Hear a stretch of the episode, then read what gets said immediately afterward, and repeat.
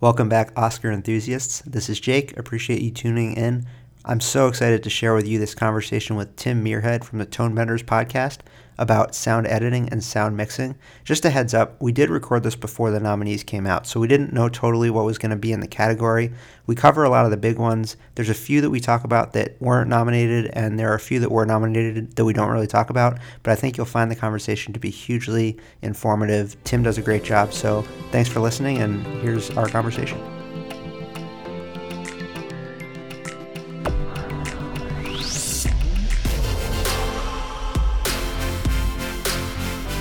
I am thrilled to be joined by my guest today, Tim Muirhead from the Tonebenders podcast. Um, thank you, Tim, so much for uh, taking the time. No problem. It's great to talk to you. So, Tonebenders, for anybody who has not checked it out yet, absolutely is a must listen, I feel, for, for film fans. Um, I obviously have no understanding of some of the technical aspects of sound, but I still find the conversations to be just riveting um, as far as kind of understanding what goes into the nuance of, of building out these worlds. How did you guys uh, get the idea to kind of start this podcast? And if you want to just briefly talk on some of your, your own history and sound. For sure. Uh, I am a sound editor, a sound supervisor. So uh, I work mostly in animation, although in the past I've worked on uh, some features, lots and lots of documentaries, and a lot of episodic television. But since about 2003, I've been doing almost exclusively uh, animated series and some animated uh, features and straight to video animation. I like working on the sound for animation mostly because if you're working on a documentary or a film and someone pulls out a gun and it's a 45 and they shoot it, you have to go sound, find the sound of a 45 and put it in. Where in the cartoons, when someone pulls out some weird laser beam, I can make it sound like whatever I want as long as the director hmm. approves it. So there's a lot of creativity and a lot of uh, trial and error and just figuring out uh, what works. So it's uh, more more creativity and less uh, see thing A, put sound of thing A in. Now that's also not easy, especially on a large scale film because, uh, for instance, we just interviewed the sound team behind John Wick 3 and I don't know if you've seen that film, but the guns in that film don't sound like real guns. So they like they're humongous sounding. Every gun sounds almost like a cannon almost. So like mm. there's tons of creativity and that kind of thing. But uh, I just kind of gravitate. I just kind of gravitated towards uh, doing sound for animation because it uh, kind of triggered the right happiness in my brain. and uh, in terms of the podcast, it's called Tone Benders, and we talk with, uh, as I mentioned, people like the the sound team of John Wick Three. Uh, we also talk to people who uh, do field recordings, record the actual sound effects that go into movies. Uh, we record. We try and talk to everybody that works on the sound of television, film, and games. And the reason we started, it's mostly made for people who work in that industry. But as you mentioned, lots of people listen who don't. Uh, but a long time ago, in the before the kind of turn of this century, if you wanted to do sound for TV or film, you had to work in a large facility just because there was a barrier to entry of money. You had to have a lot of money to have giant mixing boards, to have very expensive microphones, to have very expensive soundproofed rooms.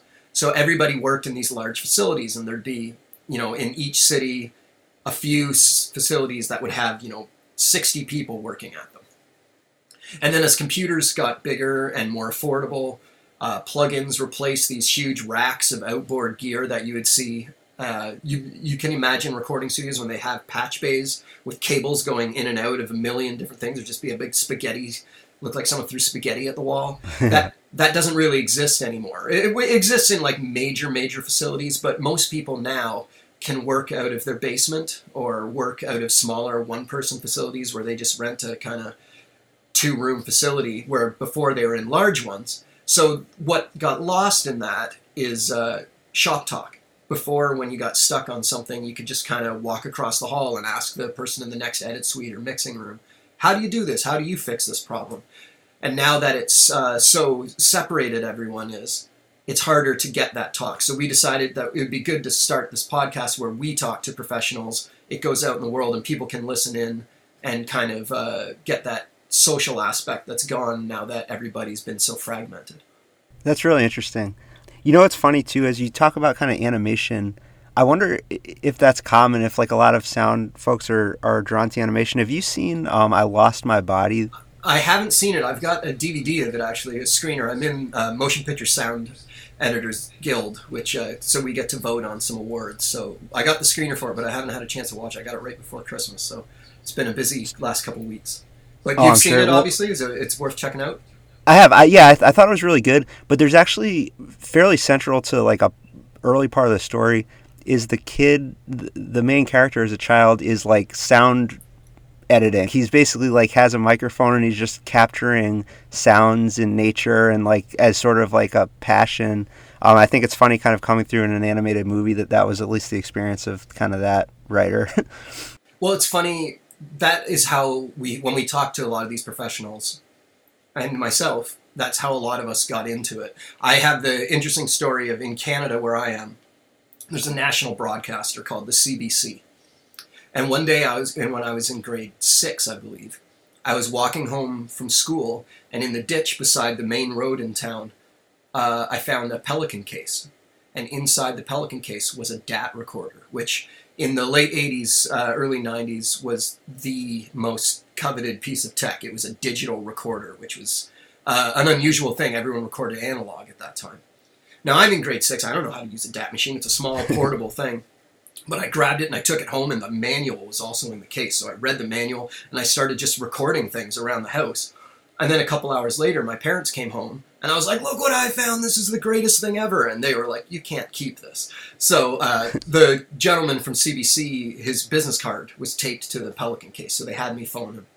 And now DAT machines were extremely expensive, so when I phoned him, he was extremely happy because uh, he was going to probably get fired for losing this thing. He had a motorcycle Yeah. and it was strapped to the back of it, and it had fallen off and gone into this ditch. And I guess I grabbed it before he realized it was gone. So anyway, I got to go down and uh, to the CBC and return it to him, and he gave me a little tour of the CBC and how everything worked, and that was what really got my mind thinking. And then I got my own little. Uh, I just got a dictaphone because my parents were going to spend thousands of dollars on a DAT machine for me. But one of those little micro cassette dictaphones I got from uh, the local department store, and that's when I started recording things. And I used to love recording the sounds of movies, like just play a movie with my dictaphone in front of the speaker of the TV. And then when we travel and go on car trips and stuff, I'd listen to movies, uh, just the sound of them. And I, I didn't know that. I didn't even realize it was a job to do sound for films. Really, this uh, the guy who lost the DAT machine was a reporter for news, so he wasn't doing what I do now. But that obviously had a big effect on my uh, growing up and just listening to the sounds and being affected by the emotions that the music and sound effects can put into a show. That's amazing. It's like a Hollywood uh, origin story. um, Yeah, I guess. Except I'm not in Hollywood, but yeah. Um, well, speaking of the Hollywood films, um, you know, I know we want to get into talking about some of the possible nominees this year. Now, in full transparency, um, you listener are, are listening to this on uh, January 13th or later, and thank you for doing so. Um, Tim and I are recording this um, much earlier than that, so we don't know for sure um, what the nominees are going to be, but I think we have a pretty decent idea of, of some of the movies that'll be in the mix. Before going like kind of into some of the top contenders, I think one of the basic questions that sort of outsiders like me have watching the Oscars every year, there's two sound categories, and I think a lot of people probably don't know Yeah. what the difference uh, between them are. So, sound editing versus sound mixing. Are you able to give us sort of a layman's understanding? Uh, so sound mixing and sound editing are something that used to be done by two completely separate separate groups of people. Now, uh, as I was mentioning earlier, with the advent of computers and uh, the fragmenting of the system, a lot of editors are doing mixing as they're editing. Now, what's the difference between editing and mixing? Uh, the easiest way to describe it is sound editing is picking the sounds that end up in the movie. Sound mixing is balancing them against all the other sounds. So, for instance, there are a lot of sound editors in a movie. So uh, there'll be a sound effects editor in some movies, like Avengers Endgame or something like that. There'll be an army of sound editors, uh, and then there's a Foley editor. So Foley is the people who uh, do the footsteps and stuff live to picture. They walk with microphones at their feet at the same time as the people on picture do, and then someone goes and edits those to make sure they're all in sync. Someone's editing the music because the composer will write the music, and then there'll be picture changes. So then the music won't fit anymore. So someone has to go in and cut up the music to make sure all the the posts is what we call them uh, when you know big explosion happens. So there's a big music hit there as well, or something like that. Although we want the music hit off the explosion a little bit so you can hear the explosion first. But anyway, uh, music editor, foley editor, sound effects editor, dialogue editor is a major thing uh, because if you imagine on a set when people are shooting, they'll shoot a long shot, so they'll shoot the whole scene from a bit of a distance, and then they'll shoot the whole scene on one actor's face, and then shoot the whole scene on another actor's face, and then they cut between all those shots during the scene. But if in one of those scenes, off in the distance, there's a, a big rig truck passing by, and then when you cut from that take to the take of the other actor's face when they start talking, suddenly that big rig truck isn't passing by anymore, so there'd be a dropout all of a sudden. So someone has to go through and edit all those and find a way to make those cuts work and decide if you can't make it work to call for something called ADR, which is when the actors come back in a studio and uh, watch themselves acting and repeat what they said on set in a studio so you get a clean recording of it without the big rig truck in the background. Now, ideally, on set, someone would yell, Stop, there's a big rig truck going by. But some directors are like, No, the actors are in their characters. This is the perfect take. We have to use it. So that's when you have mm. to hmm. go to ADR.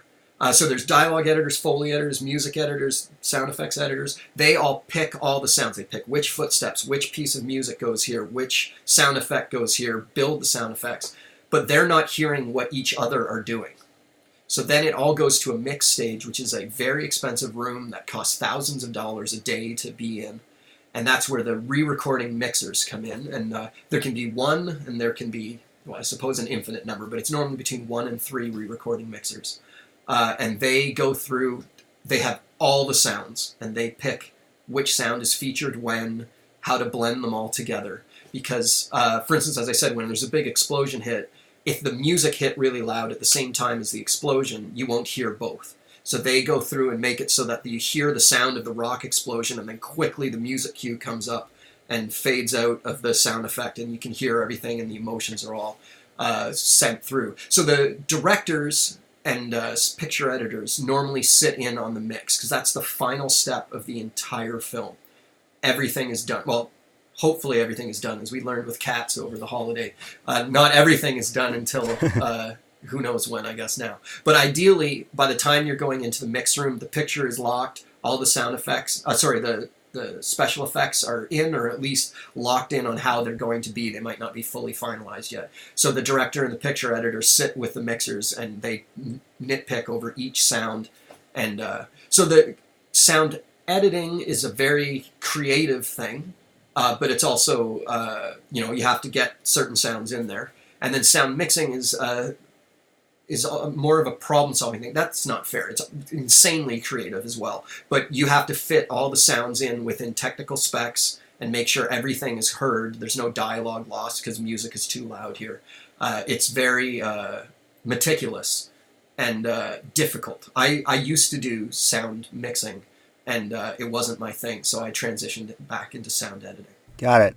Well, it seems like a movie that is likely to be recognized, at least with a nomination for both, is 1917.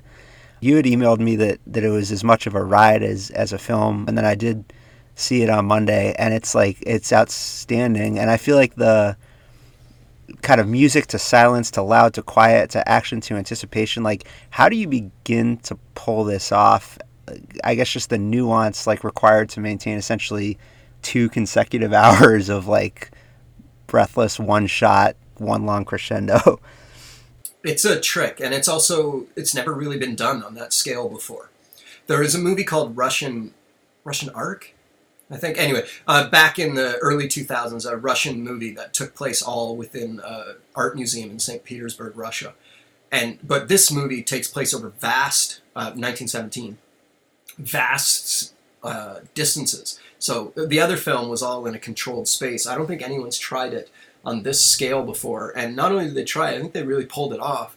It's not a overly emotionally affecting film. I didn't find, uh, but it's as I, you said. I I thought it was like a ride. It was just super tense. I was on the edge of my seat the whole time, and I think sound played a really big role in that uh, because it goes silent a lot, and the silent is some of the scariest parts of that movie because you don't know what's about to be around the corner that they're about to walk through, and uh, it's a difficult one. I, I for our podcast we interviewed the location sound team, uh, and normally you can just uh, set up a mic on someone or a boom mic and follow them around. But in this movie, the camera goes all the way around them, so you couldn't have the boom operator standing just off camera beside them because camera was going everywhere.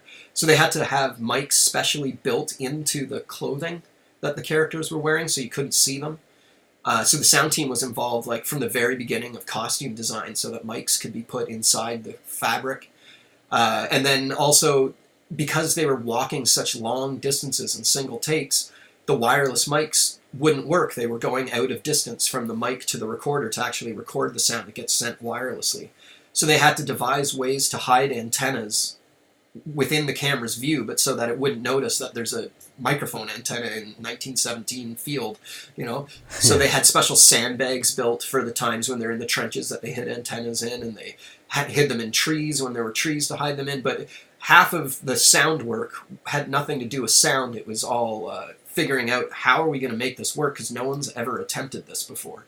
And then in terms of sound post, it's uh, also an amazing feat because those explosions sound amazing, and that director is not uh, someone that lets stuff fly by if he's not happy. He's very meticulous. That's really interesting to hear you talk about sort of the degree of difficulty, and I think another movie that you talked about on the podcast was Once Upon a Time in Hollywood, and I was taken with yes. sort of the what sounded like the complexity and stuff that I never would have thought about just watching the movie, but from capturing all these vintage car sounds to this isn't a word, but like vintageizing it, like making it sound like it's from another era, to then kind of doing the heavy lifting yeah. of the tension in the, in the Spahn Ranch scene. In general, for like you know, there are some movies that come out where like somebody like me can understand why like Arrival, where like sound is a plot point, or like Bohemian Rhapsody, where it's like a music movie. Like I understand those sort of naturally as sound movies. Baby Driver. For somebody who like really understands how this works, as as, as you're looking throughout the year and, and kind of evaluating what was the best sound work in a year, is it sort of this degree of difficulty that you're talking about that is what's being recognized, or is, is there something else that you look for? Well, that's actually an interesting question because within the sound community, and there is a sound community, there's a lot of us soundies online that all talk to each other through uh, Facebook groups and Slack channels and stuff like that. There's a argument over if things like our podcast, Tone Benders, are good or not. Like everyone likes listening to them, but if they're good or not when it comes to voting for these awards, because is the answer the obstacles the sound team had to overcome to get to that sound, or is the answer when I watched the movie the sound was fantastic? I don't care how they got to it. Hmm. Uh, so that, that's an interesting question. I I don't know where I actually fall on that. I guess I fall a little bit on how did they get to it since I do this podcast talking to people about that. But uh, I also agree that it doesn't really matter how they got to it. If the movie works and uh, affects you, the soundtrack that's something special. But you're right. There this year the MPSE Motion Picture Sound Editors do their own awards called the Golden Reels, and the winner of those often affect uh, what gets goes up for no, the nomination for the Oscars. So their, their nominees got announced uh, in early December, and the nominees are mostly big action films. So there's Avengers Endgame, the new Star Wars movie, uh, 1917, Ford vs. Ferrari. Uh, there's another big action one that I can't think of off the top of my head. But there's two that are not like that, that are also nominated. And that's Once Upon a Time in Hollywood, which you just brought up, and A Hidden Life, the Terrence Malick film. Hmm. And uh, those two are not super like there's no massive uh, explosions there's no sci-fi spaceships in them so why are they considered on the same level as like avengers endgame which has like 45 minute scenes of non-stop special sound effects and the reason is because they're also super difficult because as hard as it is to come up with the sound of uh, thanos' spaceship arriving and shooting giant laser cannons the sound of the old vehicles that they're constantly driving around in in uh, Once Upon a Time in Hollywood. That those are hard to come up with too because a lot of those vehicles don't really exist anymore, and if they do, they're from collectors who have souped them up and made them sound different than they might have actually sounded, uh, you know, 30 years ago or was that 40 years ago now? I can't remember the exact date on that movie. Uh, Yeah. So, and also that movie is done by uh, a crew led by a man named Wylie Stateman, who's really known for uh, making sounds evocative and emotional. And that movie also is especially unique because it doesn't have a score. So the job of the score is normally to tell the audience what the emotions they're supposed to feel. Uh, and without a score, that falls to the soundtrack. Now that movie has a lot of uh, radios and televisions playing in the background, so some of that lifting is done by the music that's playing on the radio. But those are popular songs, so we also all have uh, our own associations with those songs. So sometimes a popular song to one person is a sad song, and to another person, it's the song they first made out to a girl with, or something like that. So it's a happy song. So those can't be counted on the same way as original score can be. So a lot of the emotional storytelling in Once Upon a Time in Hollywood, and especially A Hidden Life, is left to the sound design, the sound crew, to have plaintive, plaintive dog barks in the background to make you feel sad, or to have uh, certain kinds of rain hitting certain kind of structures, or in the case of the Spahn Ranch scene in Once Upon a Time in Hollywood, there's just tons of really subtle metal creaking as if there's uh, old metal windmills turning. And there's just this metal grinding and creaking that builds up over the whole scene. And at first, you're not sure if it's a good place or a bad place. And then as the tension builds, there's more creaking, there's more grinding and uh, there's no music at all. It's just wind and little metal sounds, and you're creeped right out. So it's really effective. Yeah, that's definitely my favorite scene in the movie. Um, it's a great scene. Well, I knew I knew that uh, the time would go very fast uh, in this conversation, um, and it's it's been fascinating to hear about it. There's obviously a number of movies that um, could be in the mix from from Rocketman to Irishman to Joker that we haven't talked all that much about, but um, you know, without you know I, I know you're in direct contact with a lot of these people so i wouldn't ask you to list rank or pick a favorite or anything but is there anything as kind of the oscar nominees come out that you're just hoping is recognized this year that like work that you thought was really great that you hope gets gets its day in the sun? Well i guess i have two answers to that. There's one that i in a dream world i would hope would be recognized but uh, it won't. There's a documentary that it, it will probably get nominated for best documentary. It's called the cave. And it's a documentary about uh, suburb in Syria that the entire suburb has been blown away. The buildings are all rubble from the war, but the people haven't all left yet. And the hospital was blown away, but before it was destroyed, the people at the hospital managed to move all of the medical equipment into the sub basements of the hospital. And uh, they're still running a hospital in a city that needs one because there's bombings happening constantly. So there's tons of injured people. And they're trying to run this hospital without any supplies, uh, all underground. And the reason that the sound is so amazing, you don't normally think of sound design in a documentary, but there's a lot of sound done, and it's all about the war that's above you. So this movie almost entirely takes place underground. At the very end, we go over uh, above ground, but and this the whole movie is the what makes it work is you hear the war above you hmm. that you never see. So the entire tension and stress and reason for this hospital to exist is being told through sound. Uh, that all takes place above you, and if you get to see that documentary in Atmos, it's amazing. Atmos is a special. Uh, it's not even that new anymore, but more and more theaters are using it where there's speakers on the roof of the theater, and uh, if you get to see it in that context where all the exploding is actually happening above you while you're watching the movie, it's unbelievably effective uh, it's the best use of Atmos I've ever heard, and I thought it was the best use of sound of the year. But a uh, documentary is never going to get nominated mm-hmm. for uh, best sound. But it, it, should get nominated for best documentary. I would uh, suspect the director has been nominated before, so he's got the pedigree. I'm seeing it Monday, so I'll uh, I'll definitely listen out for that. Yeah, it, the sound is amazing in that film. It's not you're not going to be bowled over by it. Again, it's not Avengers Endgame, but when you leave, you will be heartbroken, sad, and uh, the tension of that is all through the sound, and there's not much music in it. It's it's an amazing film. Uh, so go out and see that, anyone listening. Uh, but in terms of the best sounding picture that I saw this year, um, Avengers Endgame is an amazing tour de force because there's so much happening, and they have to pull focus with sound. They have to have the the ending scene. I don't want to give it away to anybody, but there's like literally a hundred superheroes fighting a hundred bad guys, and then a thousands of armies on top of that. And they have to pull focus with sound between each little battle as the camera goes between all the different things happening, and that is an exceptionally difficult thing to do. That's both sound editing and sound mixing. Uh, so that one was really impressive. And Ford versus Ferrari was another one that knocked, uh, kind of blew me away. That they had to go and get all these sounds of race cars from uh, the '60s, and it sounds amazing. The the cars, you feel like you're in them. There's a specific scene. Have you seen Ford versus Ferrari? Yeah.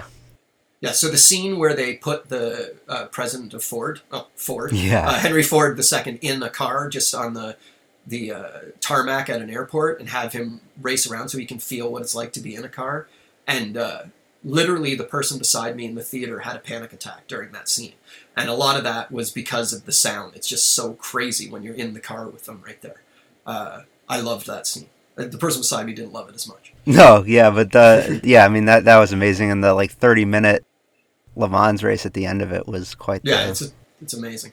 Well, listen, Tim, this was a this was great. Thank you so much for uh, taking the time, and I hope that I can talk to you again sometime. And anybody who wants to hear more about these movies, Tim goes really in depth with a lot of the people that did this work on Tone Benders. So, um, highly, highly recommend checking that out. Yeah, you can find us at www.tonebenderspodcast.com. Great. Well, thank you again, and um, and have a great day. Yeah, you too. Thanks for talking to me. Thanks.